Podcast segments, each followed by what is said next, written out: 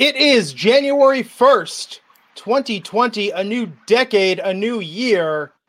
Here we are, we're living in the future. It's the Wrestling Inc. podcast. I'm Glenn Rubenstein, joined by Matt Morgan, coming to us from the sunny shores of Hawaii. Justin LaBar, uh, well across the globe over on the eastern seaboard there. I'm here on the West Coast. We're worldwide, baby. It's the Wrestling Inc. podcast. We should have each of our local times in the corner of our screens. Yeah, seriously, it's afternoon where Matt is still, late afternoon. It is. It's 5:12 p.m. Wow. Uh, so All Elite Wrestling had the night to themselves tonight. NXT did a best of with the year end awards.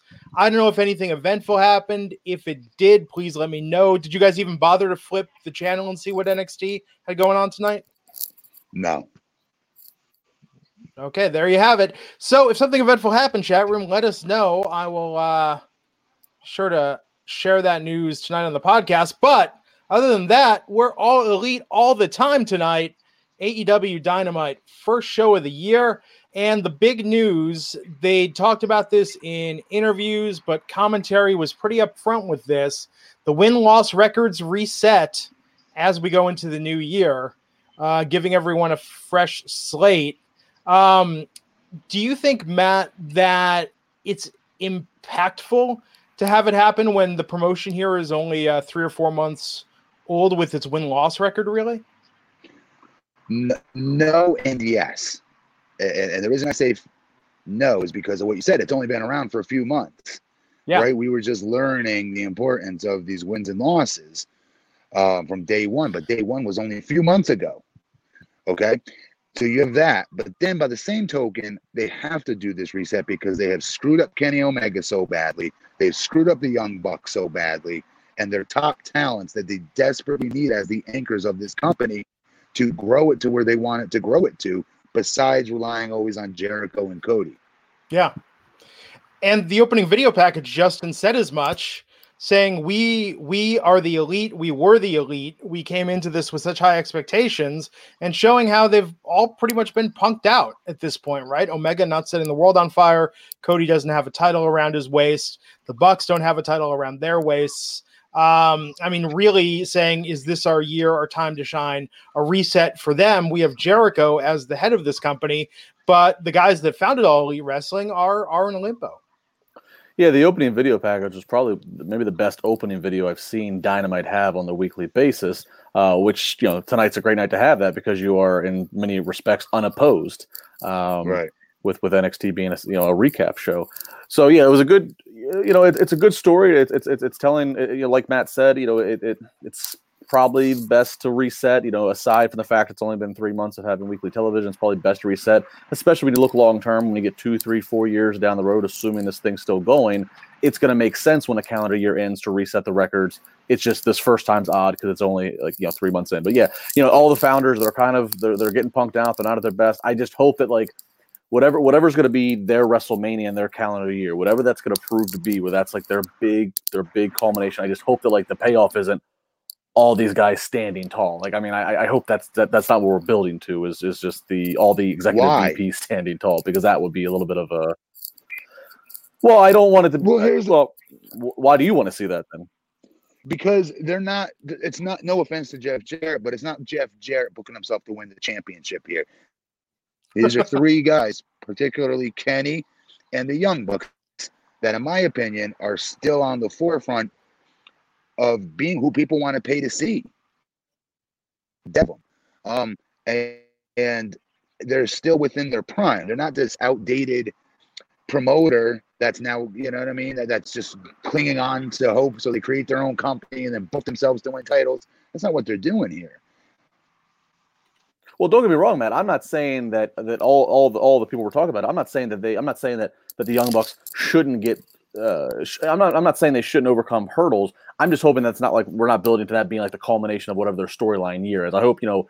I, I, hope it all just comes in waves. I, I don't want it all just to be. I don't want that to be the story of the again whatever their WrestleMania is going to be. Is that all the EVP, all the executive vice presidents came over, dude, overcame everything. Dude, them.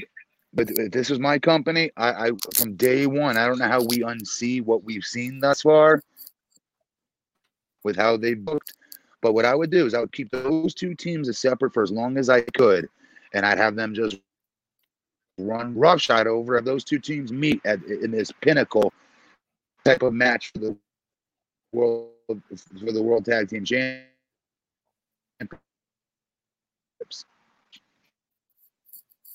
Yeah, I think that's one way to build it. Yeah, we can hear you. So, uh, if anyone's asking what's going on with my background, Matt, I just switched to a simple background because I want to preserve your bandwidth. I don't want to be sending complicated video because I want to make sure that you're able to send Uh. more than receive tonight, uh, so we can get your opinion. So, I'm that's why I'm keeping it simple tonight, folks.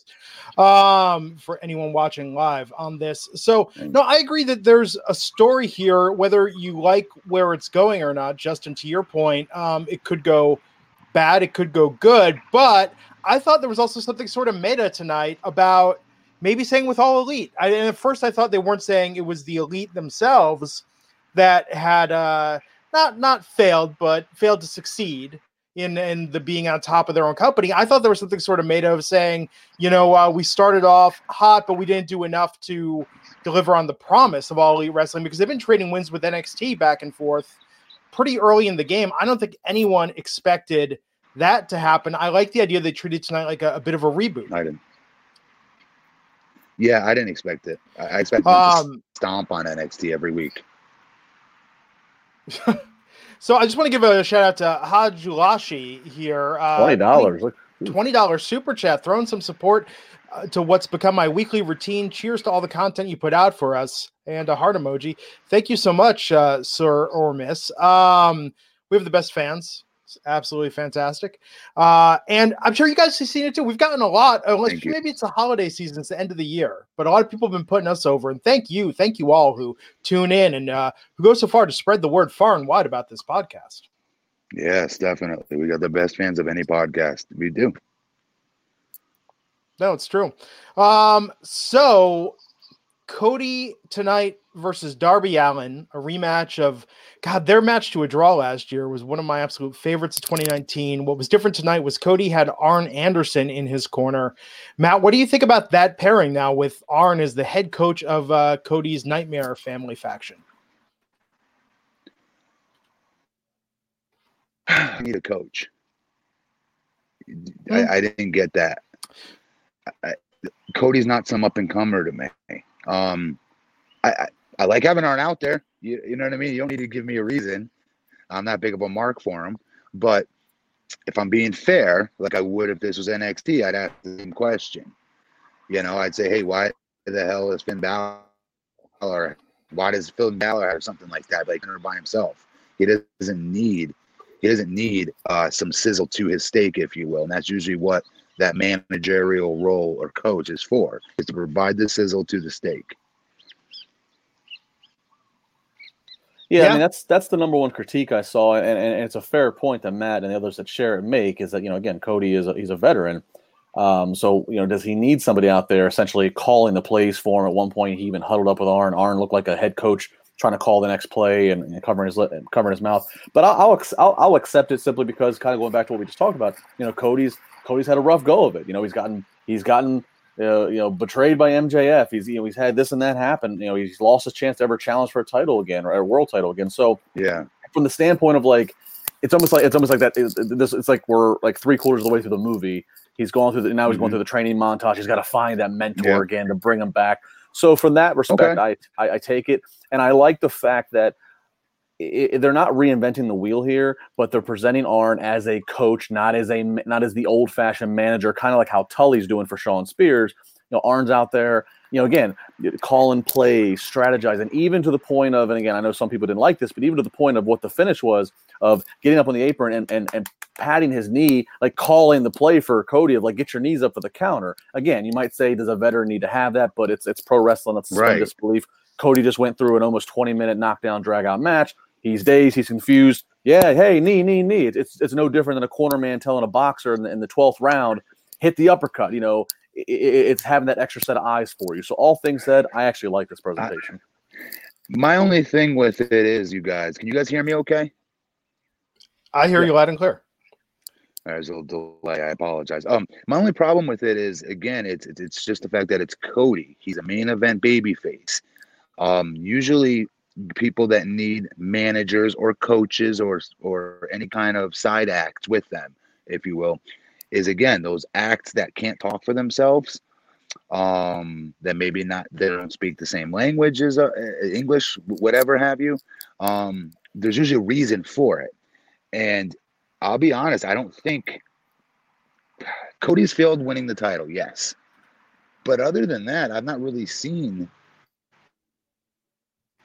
enough okay go back to the drawing board again poor cody rhodes every time i watch him i'm like damn this dude holds the damn crowd in the palm of his hand. He's most overactive. Usually, out of any of the baby faces, every single week he comes out there. The fans love him.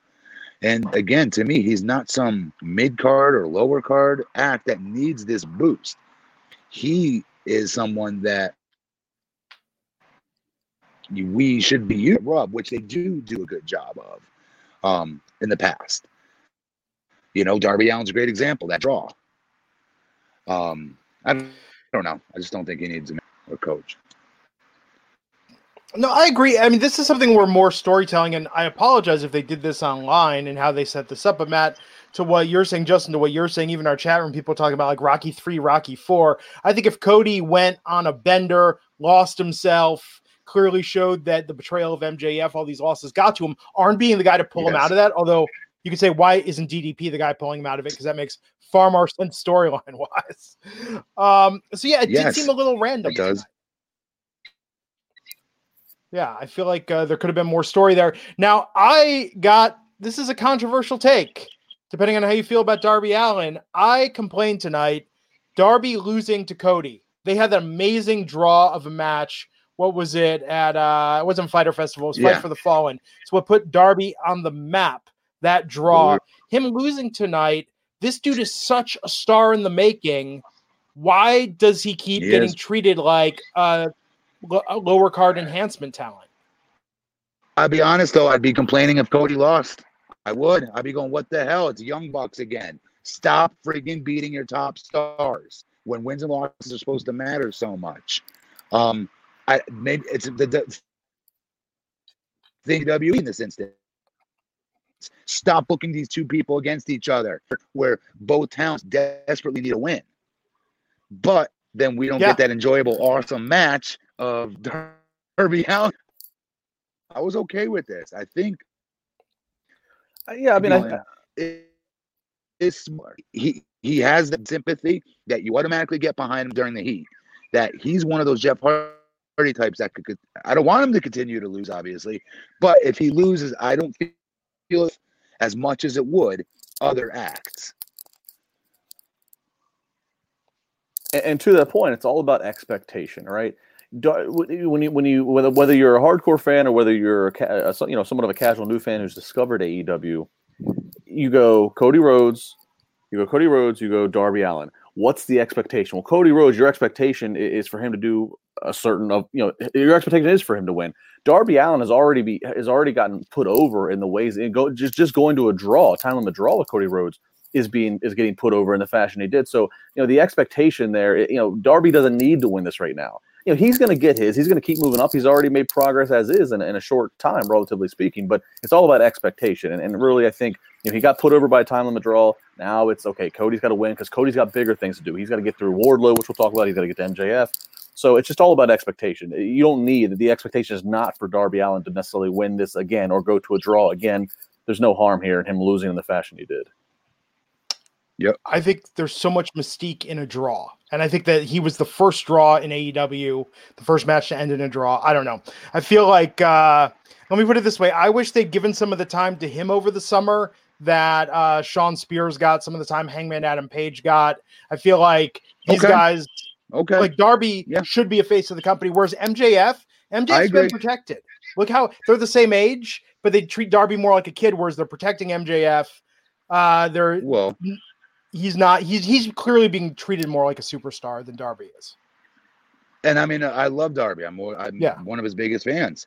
But with that said, I'm sorry. He is no MJF. MJF is a freaking money is a uh, a, a walking, talking money print. That mm. dude can make money any company he works for. That's how damn good that dude is. He's different. He's on a different stratosphere uh, than everybody else, in my opinion. Interesting. Yeah, I don't know, man. I think Darby's got that it factor. Uh, He does. Oh my Did God, different type. He, he, Yeah. he definitely does. And you're right. I would have taken Yeah. that over uh, Adam Page. Uh, a lot of the time that they put in the Hangman and all the other people that you talked about, but especially the chairman, I agree with that as well because he is special. Well, that- he is different. But Adam yeah. Well, Evan Wright saying Darby's had matches with Jericho, Cody, and Moxley. What else do you need? And this is what we talked about. I mean, and this is us being fair. This is us applying rules equally. We talk about this all the time with Monday Night Raw. You can't tell us Humberto Carrillo is hot shit or uh, Cedric or uh, even Right. Ricochet. You can't tell us these guys are going places in the business because just because they're They're losing, not winning. yeah, Right. You, you got to have something, and that's where I think they're out. Yeah. Is because of the draw. I think they should have kept the draw gimmick a bit longer, uh, but they just started having him Yeah. lose, lose, lose, and I don't think that's a good look for him. No, it's not. Is other matches he should have won, uh, in my opinion. Yeah. Anyhow, uh, that's my soapbox on that one. Tweet at me uh, with with how wrong I am or how wrong you think I You're am. not wrong. You're not have- wrong. well- I'll, I'll I'll interject that tweet if they do because Yeah. you're you're right on this one with him. Yeah, I just think he's got a lot of potential. And remember, we're building a TV show with AEW. Something like who do you want to Yep. watch every week? And I want to see the Darby Allin show. I see uh, uh, pre-tapes. I want to see vignettes with him. Those Yeah. are what are really dope with him. Are those vignettes? Absolutely. Um, so Cody won that match via pinfall. Uh, it was a good match. Went for quite a bit at the opening of the show. We saw SCU uh, cutting a promo where they mentioned Dark Order. So definitely continuing to sow the seeds there. We had a fatal four way tonight for the AEW Women's World Championship. Riho defending against Nyla Rose, Britt Baker, and Hikaru Shida. So a lot of people seem to really like this match. What did you think of this women's fatal four way with Riho retaining? Man, I, I'm still not a fan of this women's division. And to be fair, I watched Power the other night. I'm not a fan of their women's division thus far either. Um, I give we give uh, AEW a lot of crap for bad women how they book the women's wrestlers. Power is is not much better. It's terrible, by the way, in my opinion. Um, Sans Nick Aldis is uh um, what's her name? Camille Camille. she's a star, dude, in every sense of the freaking word. FYI, that girl is that's a main. She's a main event act. I'm being dead serious. One day, I just don't know by who for who. Hopefully WWE. But I was gonna say it's um we give them a lot of rough times about AEW women and how they book the women's wrestlers because they have a freaking stacked roster of women that they just just don't book the right way. It should be so easy. Yeah. Uh, what do you think they're going? I from don't here? care about Riho. No offense. I just don't care about Riho. and, and and that's the and that's and that's the problem. You know, this four way match wasn't bad. Uh, Nyla Rose was Right. You know, Nyla was dominant. You know, Britt picked some spots of resiliency. Um, Yeah. but it, but I just it comes down to I, I think I tweeted I couldn't put my finger on it, but I, I think as I as I just sat and thought about it some more and watched some replies, it just it comes down to I'm sorry, Riho is so small. First off, again, it goes back to her, her, her size. She makes no noise when she bumps, and then even when she, uh, you know, I, I feel like she's just waiting and looking for the next spot. Like she's waiting for her next spot. It doesn't feel like she's doing the match. It feels like she's memorizing the match. If that makes sense. Um, if you, You know, watch the you're you're, you're 100 you're 100 percent right about memorizing the match and memorizing spots. You're absolutely right. You wrestled, you you, you Yeah, and stuff. You know you know what it looks like, and that's what Yeah. it looks like. Really, hey, really quick. I'm going to cut you off. But I see No. some of the comments coming in. We're not saying this match wasn't freaking awesome. It was, and you all are saying the same thing. Best female match for AEW. That's not what we're trying to compare things to. We're trying to compare things to everything that we watch that's out there in wrestling world when it comes to women's wrestling. I want to see matches on this show that could compete with Charlotte Flair versus Becky Lynch. And I'm sorry, they do have the talent to do it. Nyla Rose is a monster. How that girl continues to lose is beyond me. Um, there's so many of them. Kong's a monster. Um, uh, your girl from Pittsburgh. Um, yeah, Britt. Yeah. Britt Baker. come on, Britt Baker, dude, she's a freaking Uh, star. she'll be on next week. Uh, Big Chris, time the, baby the Chris, the Kris Statlander. She'll be on next week. You know, she's she's got She she is as well. She's Yeah. got it too. Yeah. Those are the four, and I'm probably leaving a few out that you just book to the high heavens just to continue to win and be dominant. Not these people that we've never heard of, we don't care about, we know nothing about them. I don't care how good the match is. Then it, it takes me out of the match because there are people doing moves that I don't care about. You know, and say what you will about the darker era of WWE wrestling, but even when it was Melina versus Alicia Fox, like those were very well established personalities having a match. It might We not have who they- technically been the rap best. We know right. We knew who they were. We knew what their motives were. yeah. Um, and this tonight, Britt Baker eating the pin. Uh, Ugh, ugh. Yeah. Um, and then Nyla attacking Riho after. I'm cool with that. Yeah. I'm cool with that, but not Britt Baker taking another L. I do not understand this. Is the company pissed at her or something? I missed something. I don't know. I don't know what it is. Maybe maybe they can't have a part-time champ, Matt. Maybe uh, she needs to close her dental practice and then she'll get to wear the gold. Not funny. I mean that that does seem like kind of a weird thing. Your world champion has a day job. That does. I mean, hear me out. That does seem to send kind of a weird message. okay, I'll tell you what a weird message was. Is when we had our women's champion. Why is her name escaping me? Taylor Wilde working at Sunglass Hut when I was at TNA, and she was our women's champion. A good look, and that ain't her fault. There you That's go. Damn company's fault. Be not paying her what she was worth. Yeah. Was, wasn't one of the girls at TNA also like a Miss Hooters at the same time that she was wrestling at TNA? I don't know. I, I probably I, I didn't know. I don't know who. And there's nothing wrong with having a day job. Uh, God knows there's a lot of indie wrestlers that do. But when you're in the, you know, one of the the top promotions, when you're in a national promotion with a major TV deal, it does. And billionaires funding your company. I get Yes. she and Justin, you've said this before. Britt doesn't want to walk away from all that she's built, Mhm. but Good. AEW should make that a little more attractive for her to put it on pause. Yes. I, I, I, I, I, I, I think what should be done, my opinion of what should be done in her life and her booking, I think they should do if they're going to keep her as a babyface. I think they need to go the extra mile and telling the story that it's not that she's working the day job because AEW is not paying her enough because she's getting paid quite well by AEW, but it's like do the Mhm. babyface story that she still wants to do the she you know she went to school for it she wants to help you know, she they need to tell that story because I do think that as time goes on, and if she does become their champion eventually, I, I think that's a valid observation. You would go, no other world champion on any major TV promotion has ever been uh, talked about that they have a day job. But, you know, she's flying back on Thursday to a dental practice. here, here here's the problem. She not the problem, but the the good part working on this, you know, um, working at, at, at- at some like little small bit career or small little tiny job. We're talking about a dentist here. Somebody who's Yeah. educated. So if I'm this company, this is my company, I will tell that story of this woman who is every woman, quote unquote, every woman who who who is superwoman, who believes that, in, that inspiring our young uh, our young ones, our youth, our girls that are growing up today, that they can do any damn thing they want. You want to go be a Yes. dentist? Hell, go Yes. do it like I did. You want to be the women's champion? Yes. Shit, I'm going to be Yes. that next month. Yes, And, that- and- and and talk like that. Yes, that's the st- and that's and then thank you, Matt. You you're way more articulate on that than I could be. That's they need to tell a story just to to make it all come together and make it seem like why to to, to, to help uh, sell it that much more that, of why she's doing it.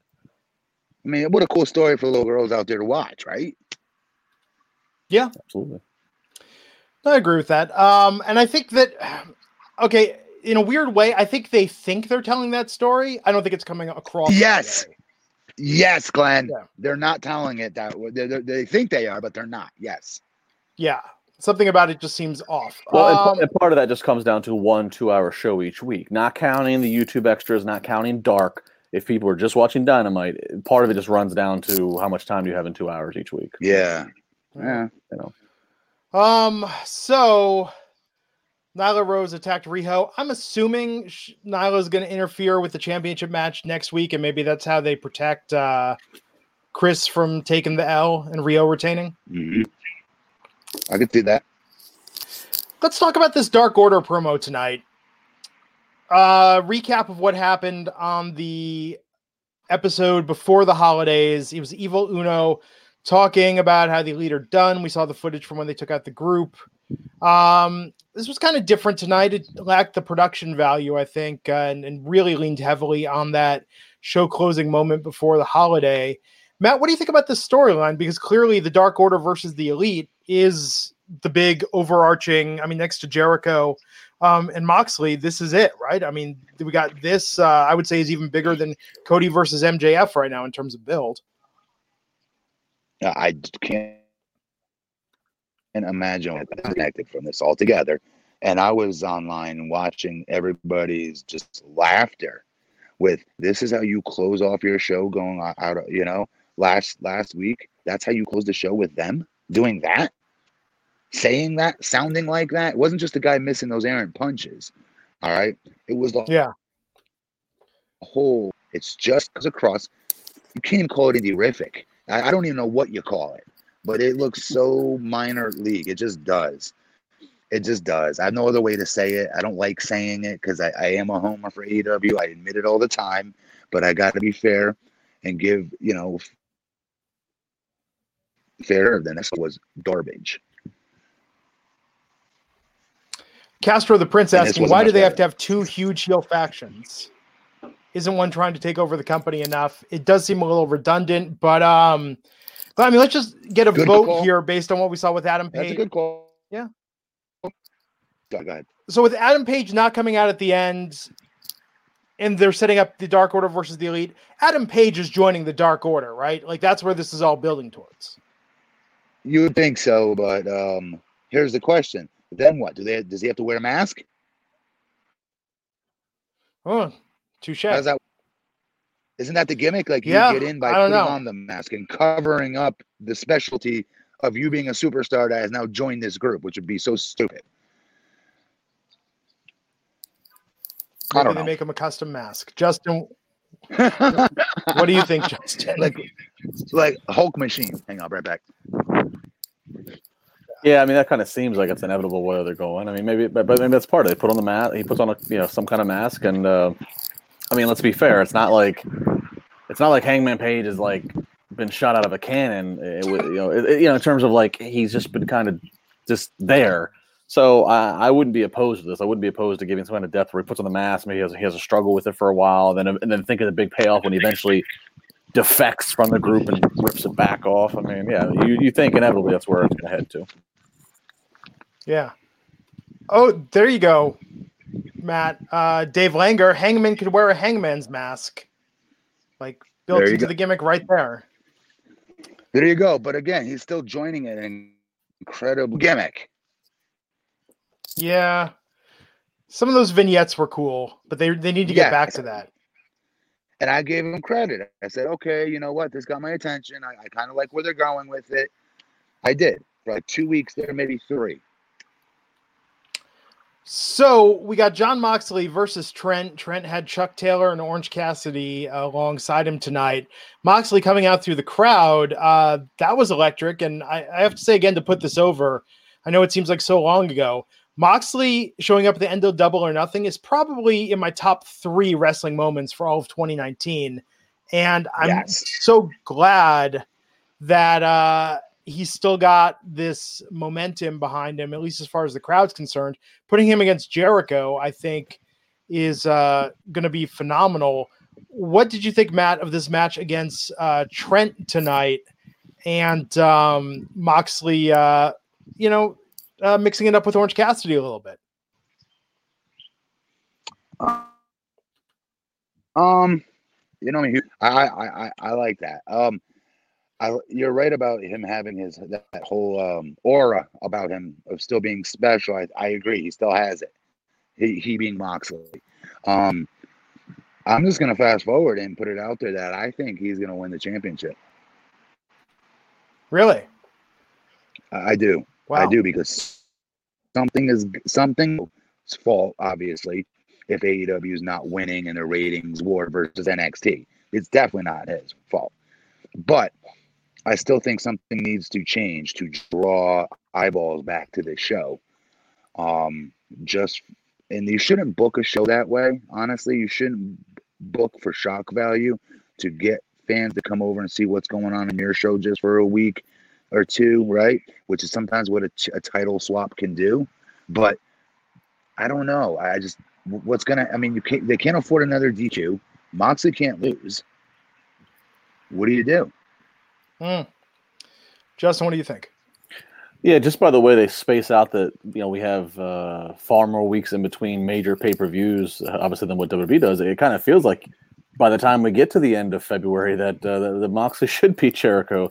Um, and yeah, the, because AEW's kind of been outspoken that they don't want to take cheap, you know, cheap shortcuts in terms of easy DQs and what have you. You know, they they, they want to try to put more effort into the booking yeah, you kind of think it'd be hard to imagine them beating Moxley, and then where does it go after that? I mean, yeah, so I, I could definitely agree with Matt and seeing uh, him uh, taking the title here into February.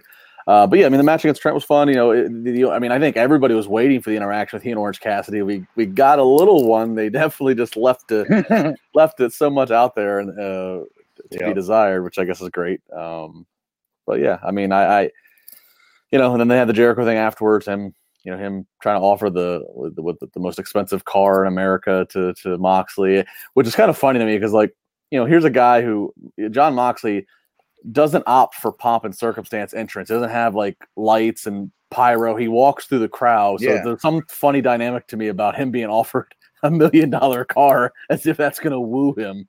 Maybe the comedy is part of the irony of it all, but uh, but yeah, know, it's fun. Good good match. Good segment. Yeah.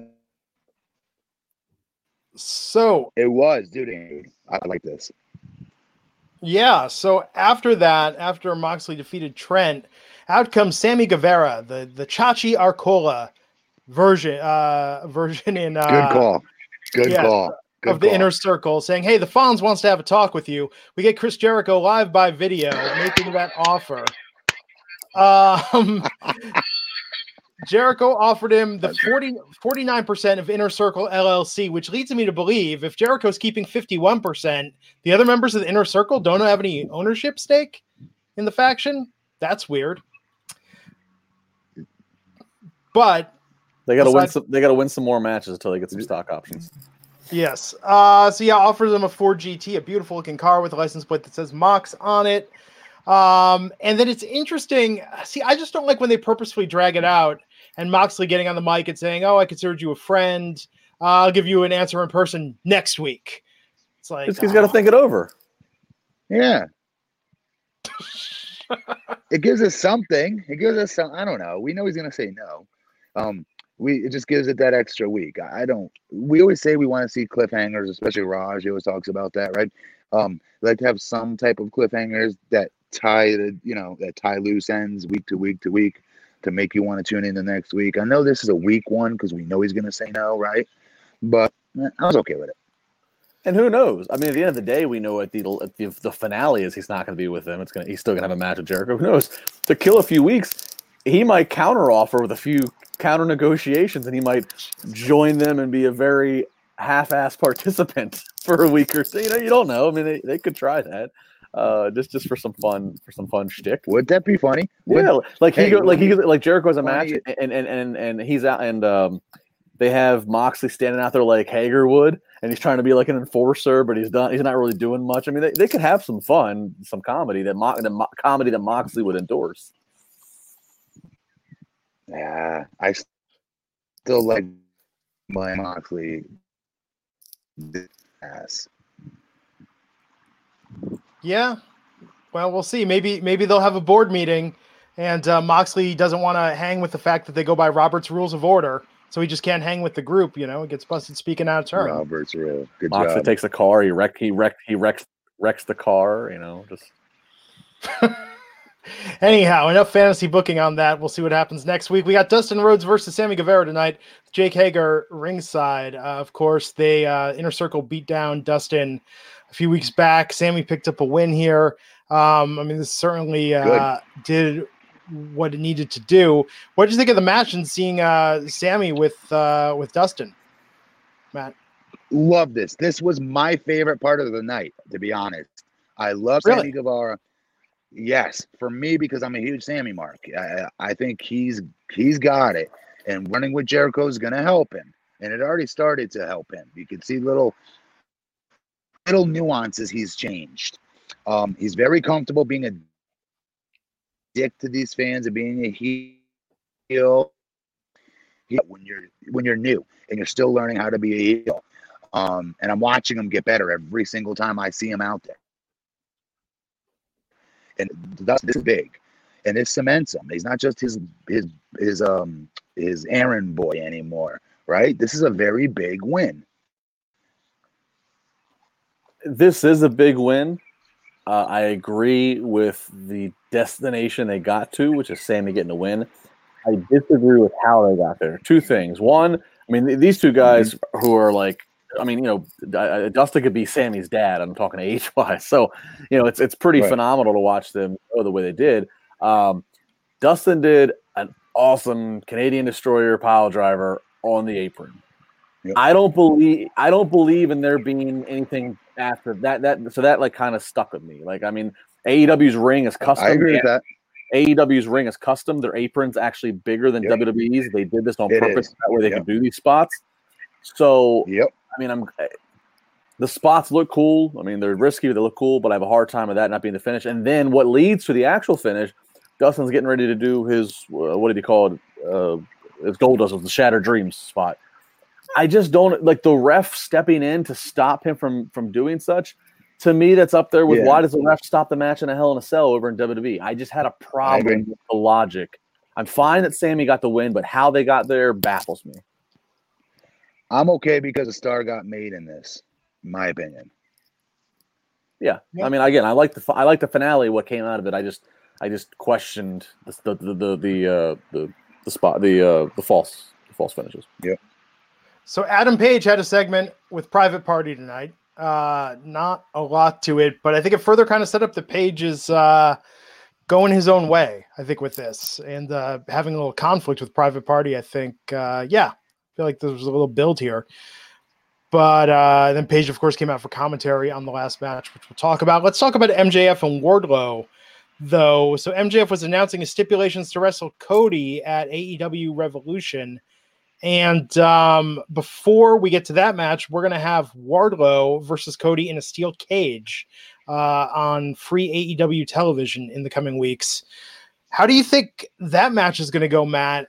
And I mean, I guess Wardlow is going to have to take the L on this one, right? I mean, which is bullshit. I don't think that'll happen. I think he'll take an L, but it'll be a DQ. Gotcha. He's not. He's he's not being pinned. There's no way that that freaking dude is being pinned in his first match. No way. Justin, what do you make of how they're booking Wardlow uh, as MJF's muscle? Well, I mean, it's been real slow up to this point. There hasn't been too much to. They haven't left. They haven't left themselves open to too much criticism.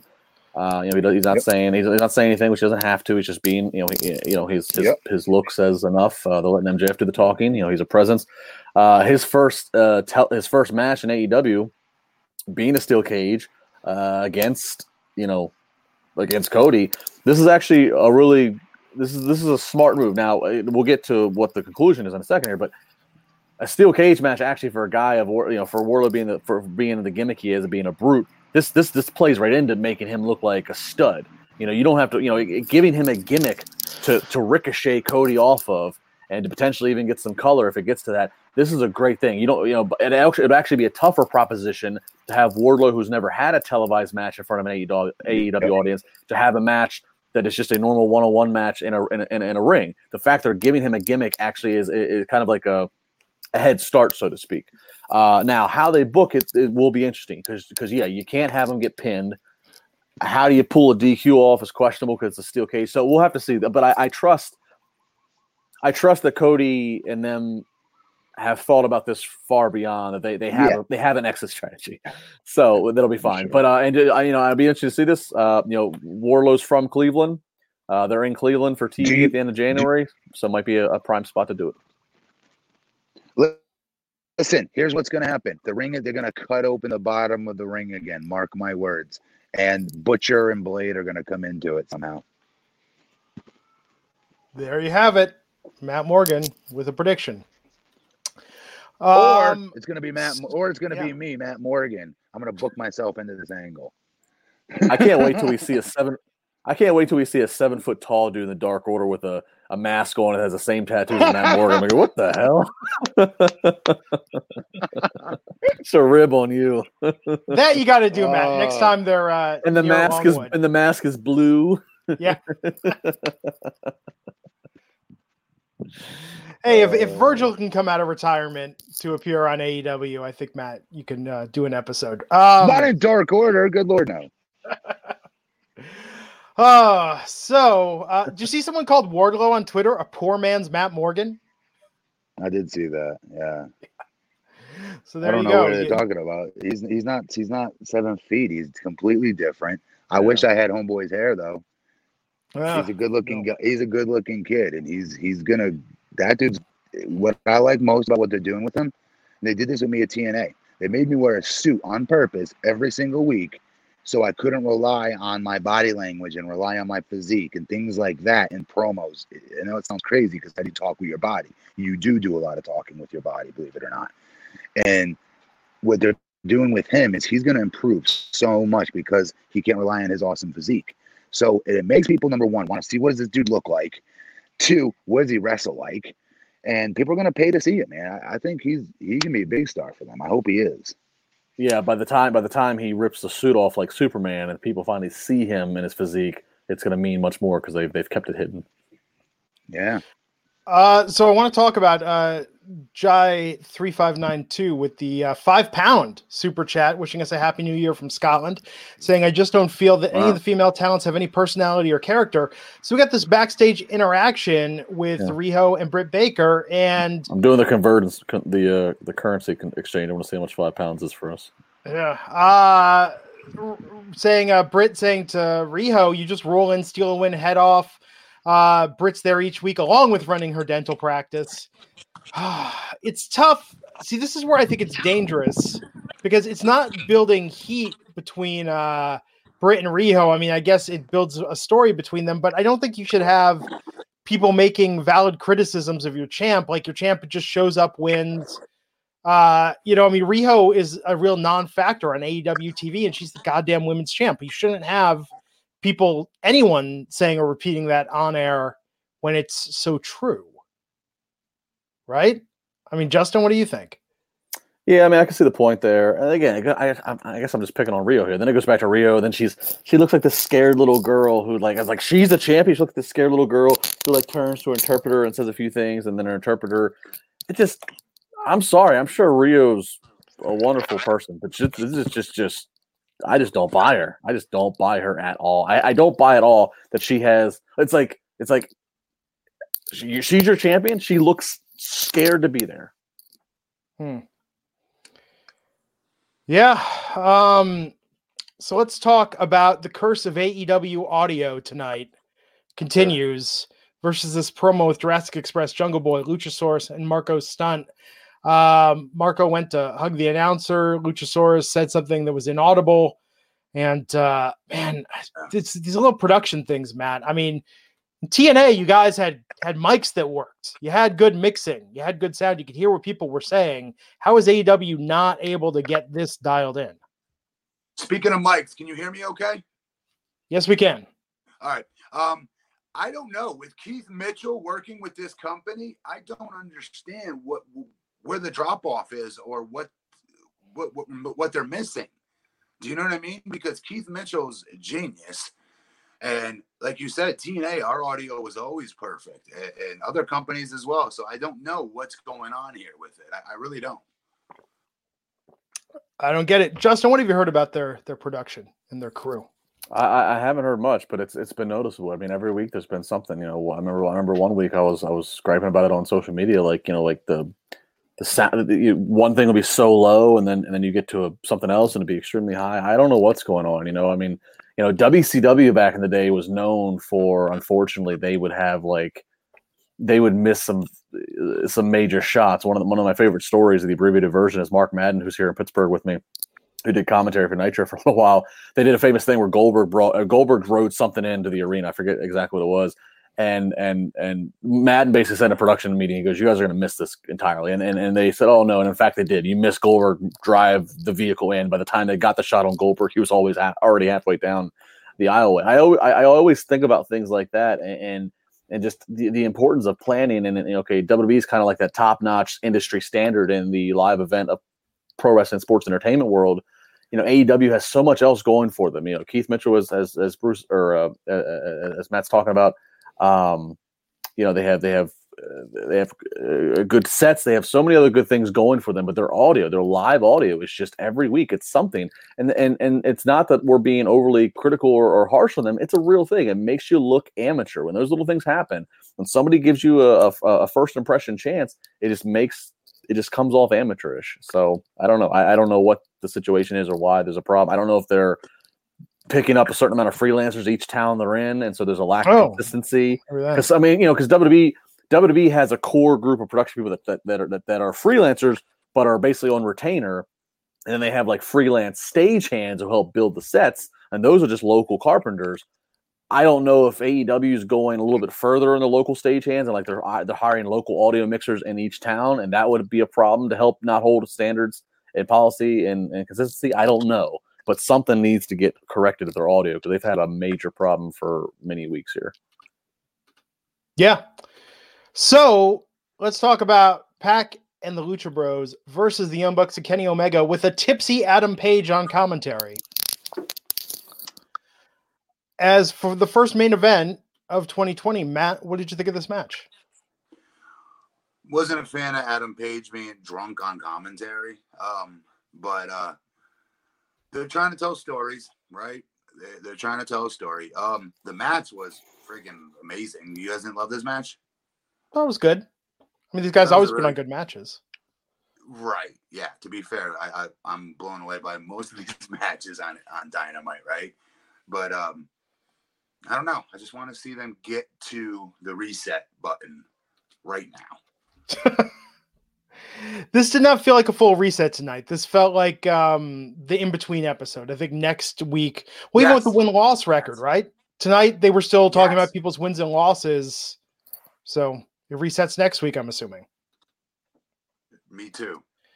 It was a very entertaining match. I mean, I get nitpicky. There was a couple times where I was like, uh, why aren't they selling that? They could, I could have sold that more, but I guess just I guess it's just the style, and it is what it is. But the people, the important thing is the people were really into it, and it was yep. a big bang to end the show. So yep. all, all, all, all picky critiques aside, yeah. So we had Cody come out. We had the Bucks. We had Kenny all celebrating them trying to get Adam Page to come into the, the ring. Page said he's heading out and saying, oh, he didn't do anything, so he didn't go to the ring, but he gave a thumbs up. Um, and by so the way, shout can we yeah. since we're kind of wrapping the, the, the the broadcast here, shout out to Taz. This is the oh, first oh, yeah. dynamite that Taz has done on commentary. I know he did Dark. I thought Taz fit. I mean, Taz is always a good commentator. Uh, you know, back to his WWE days, I thought he did. I thought he blended right in with these guys really well. He did. He did do a good job. You're right. So shout out to Taz. Yeah, I think uh, he should definitely be in the mix going forward. What else do we have to cover tonight, Justin? Uh, well, just uh, two quick news items. One's more of a congratulations. Uh, revealed on social media by uh, both parties. Uh, Andrade and Charlotte Flair are officially engaged. Andrade tweeted, uh, posted a picture of uh, him with Charlotte on New Year's Eve and said that she said "see," so they are engaged. So, you know, this is interesting. Um, I mean, obviously, congratulations to them. They, have been a couple. We've known this for a bit. Um, so Andrade, his his his his lineage joining the the Flair family. So, um, good good for them. I don't know if WWE is gonna if they'll do anything with this beyond congratulations. I hope not, but uh, we'll wait and see. Uh, the other kind of notable news coming uh, into this is we got the ratings. Uh, it's a holiday week, so they get a little bit delayed for us. We got the ratings and viewership for this past week's Monday Night Raw. Of course, this is the Raw that was anchored and in the main event spot built around the Lana Lashley wedding. Right. And this Raw drew an average of 2.439 million viewers. Now, what does that mean? The last time WWE had a Raw that had a higher average of viewers was back in September when it was the season premiere mm. of Raw. So uh, now there was a drop from you know one hours one, two, and three did continue to drop uh, 2.5 to 2.4 to 2.3. But it should be noted the drop between hour one and hour three was one of the uh, the, the lower lower margins, so it was not as, as steep of a drop off, which does let us to believe, whether you like it or not, folks, people did tune in or did did hang around to see this wedding. If you look at the YouTube numbers, the YouTube numbers are amongst are among the best for this the, the wedding segment. So uh, interesting here because obviously the wedding's got a lot of people buzzing, good, bad, or otherwise. I said this would happen. I'm just pointing that out. there you have it. Well, good for Liv Morgan, good for Rusev, and good for Bobby Lashley, and even Lana to an extent. Um, I mean, even Lana to an extent. She's a centerpiece of this. Again, I think they're going to take the wrong takeaways from this. Come on, I Glenn. think Lana's Glenn, talented. you're the you're the Glenn, you're the feminist supporter here. What do you mean? And, and until Lana to some take. Look, remember when Lana came back and had that championship match? What was it against Naomi? Yeah. I was the one putting Lana over looking like a world champ until she actually started wrestling. Like, Well, it should be noted she did reveal that she uh, is going to have a return to the ring in 2020. Lana said. I think Lana's talented. I think it's the writing and material with this, and it's just, it's it's just a So- bad angle. But whatever. It is what it is. Uh, Matt Morgan's got a plane to catch in a couple hours, heading back stateside. And uh, we're going to be back here Friday night to talk about the first SmackDown, the first WWE show of 2020. Uh, Matt, nothing to plug, nothing else to discuss. We're good. No, you guys know where to hit me up at BP Matt Morgan on Twitter and Instagram. There you have it. He's at Justin Labar. I'm at Glenn Rubenstein, and we will catch you back here on Friday. Happy New Year, everyone. Hope your 2020 is off to a great start. We'll see you back here on the Wrestling Inc. podcast. Take care. Aloha.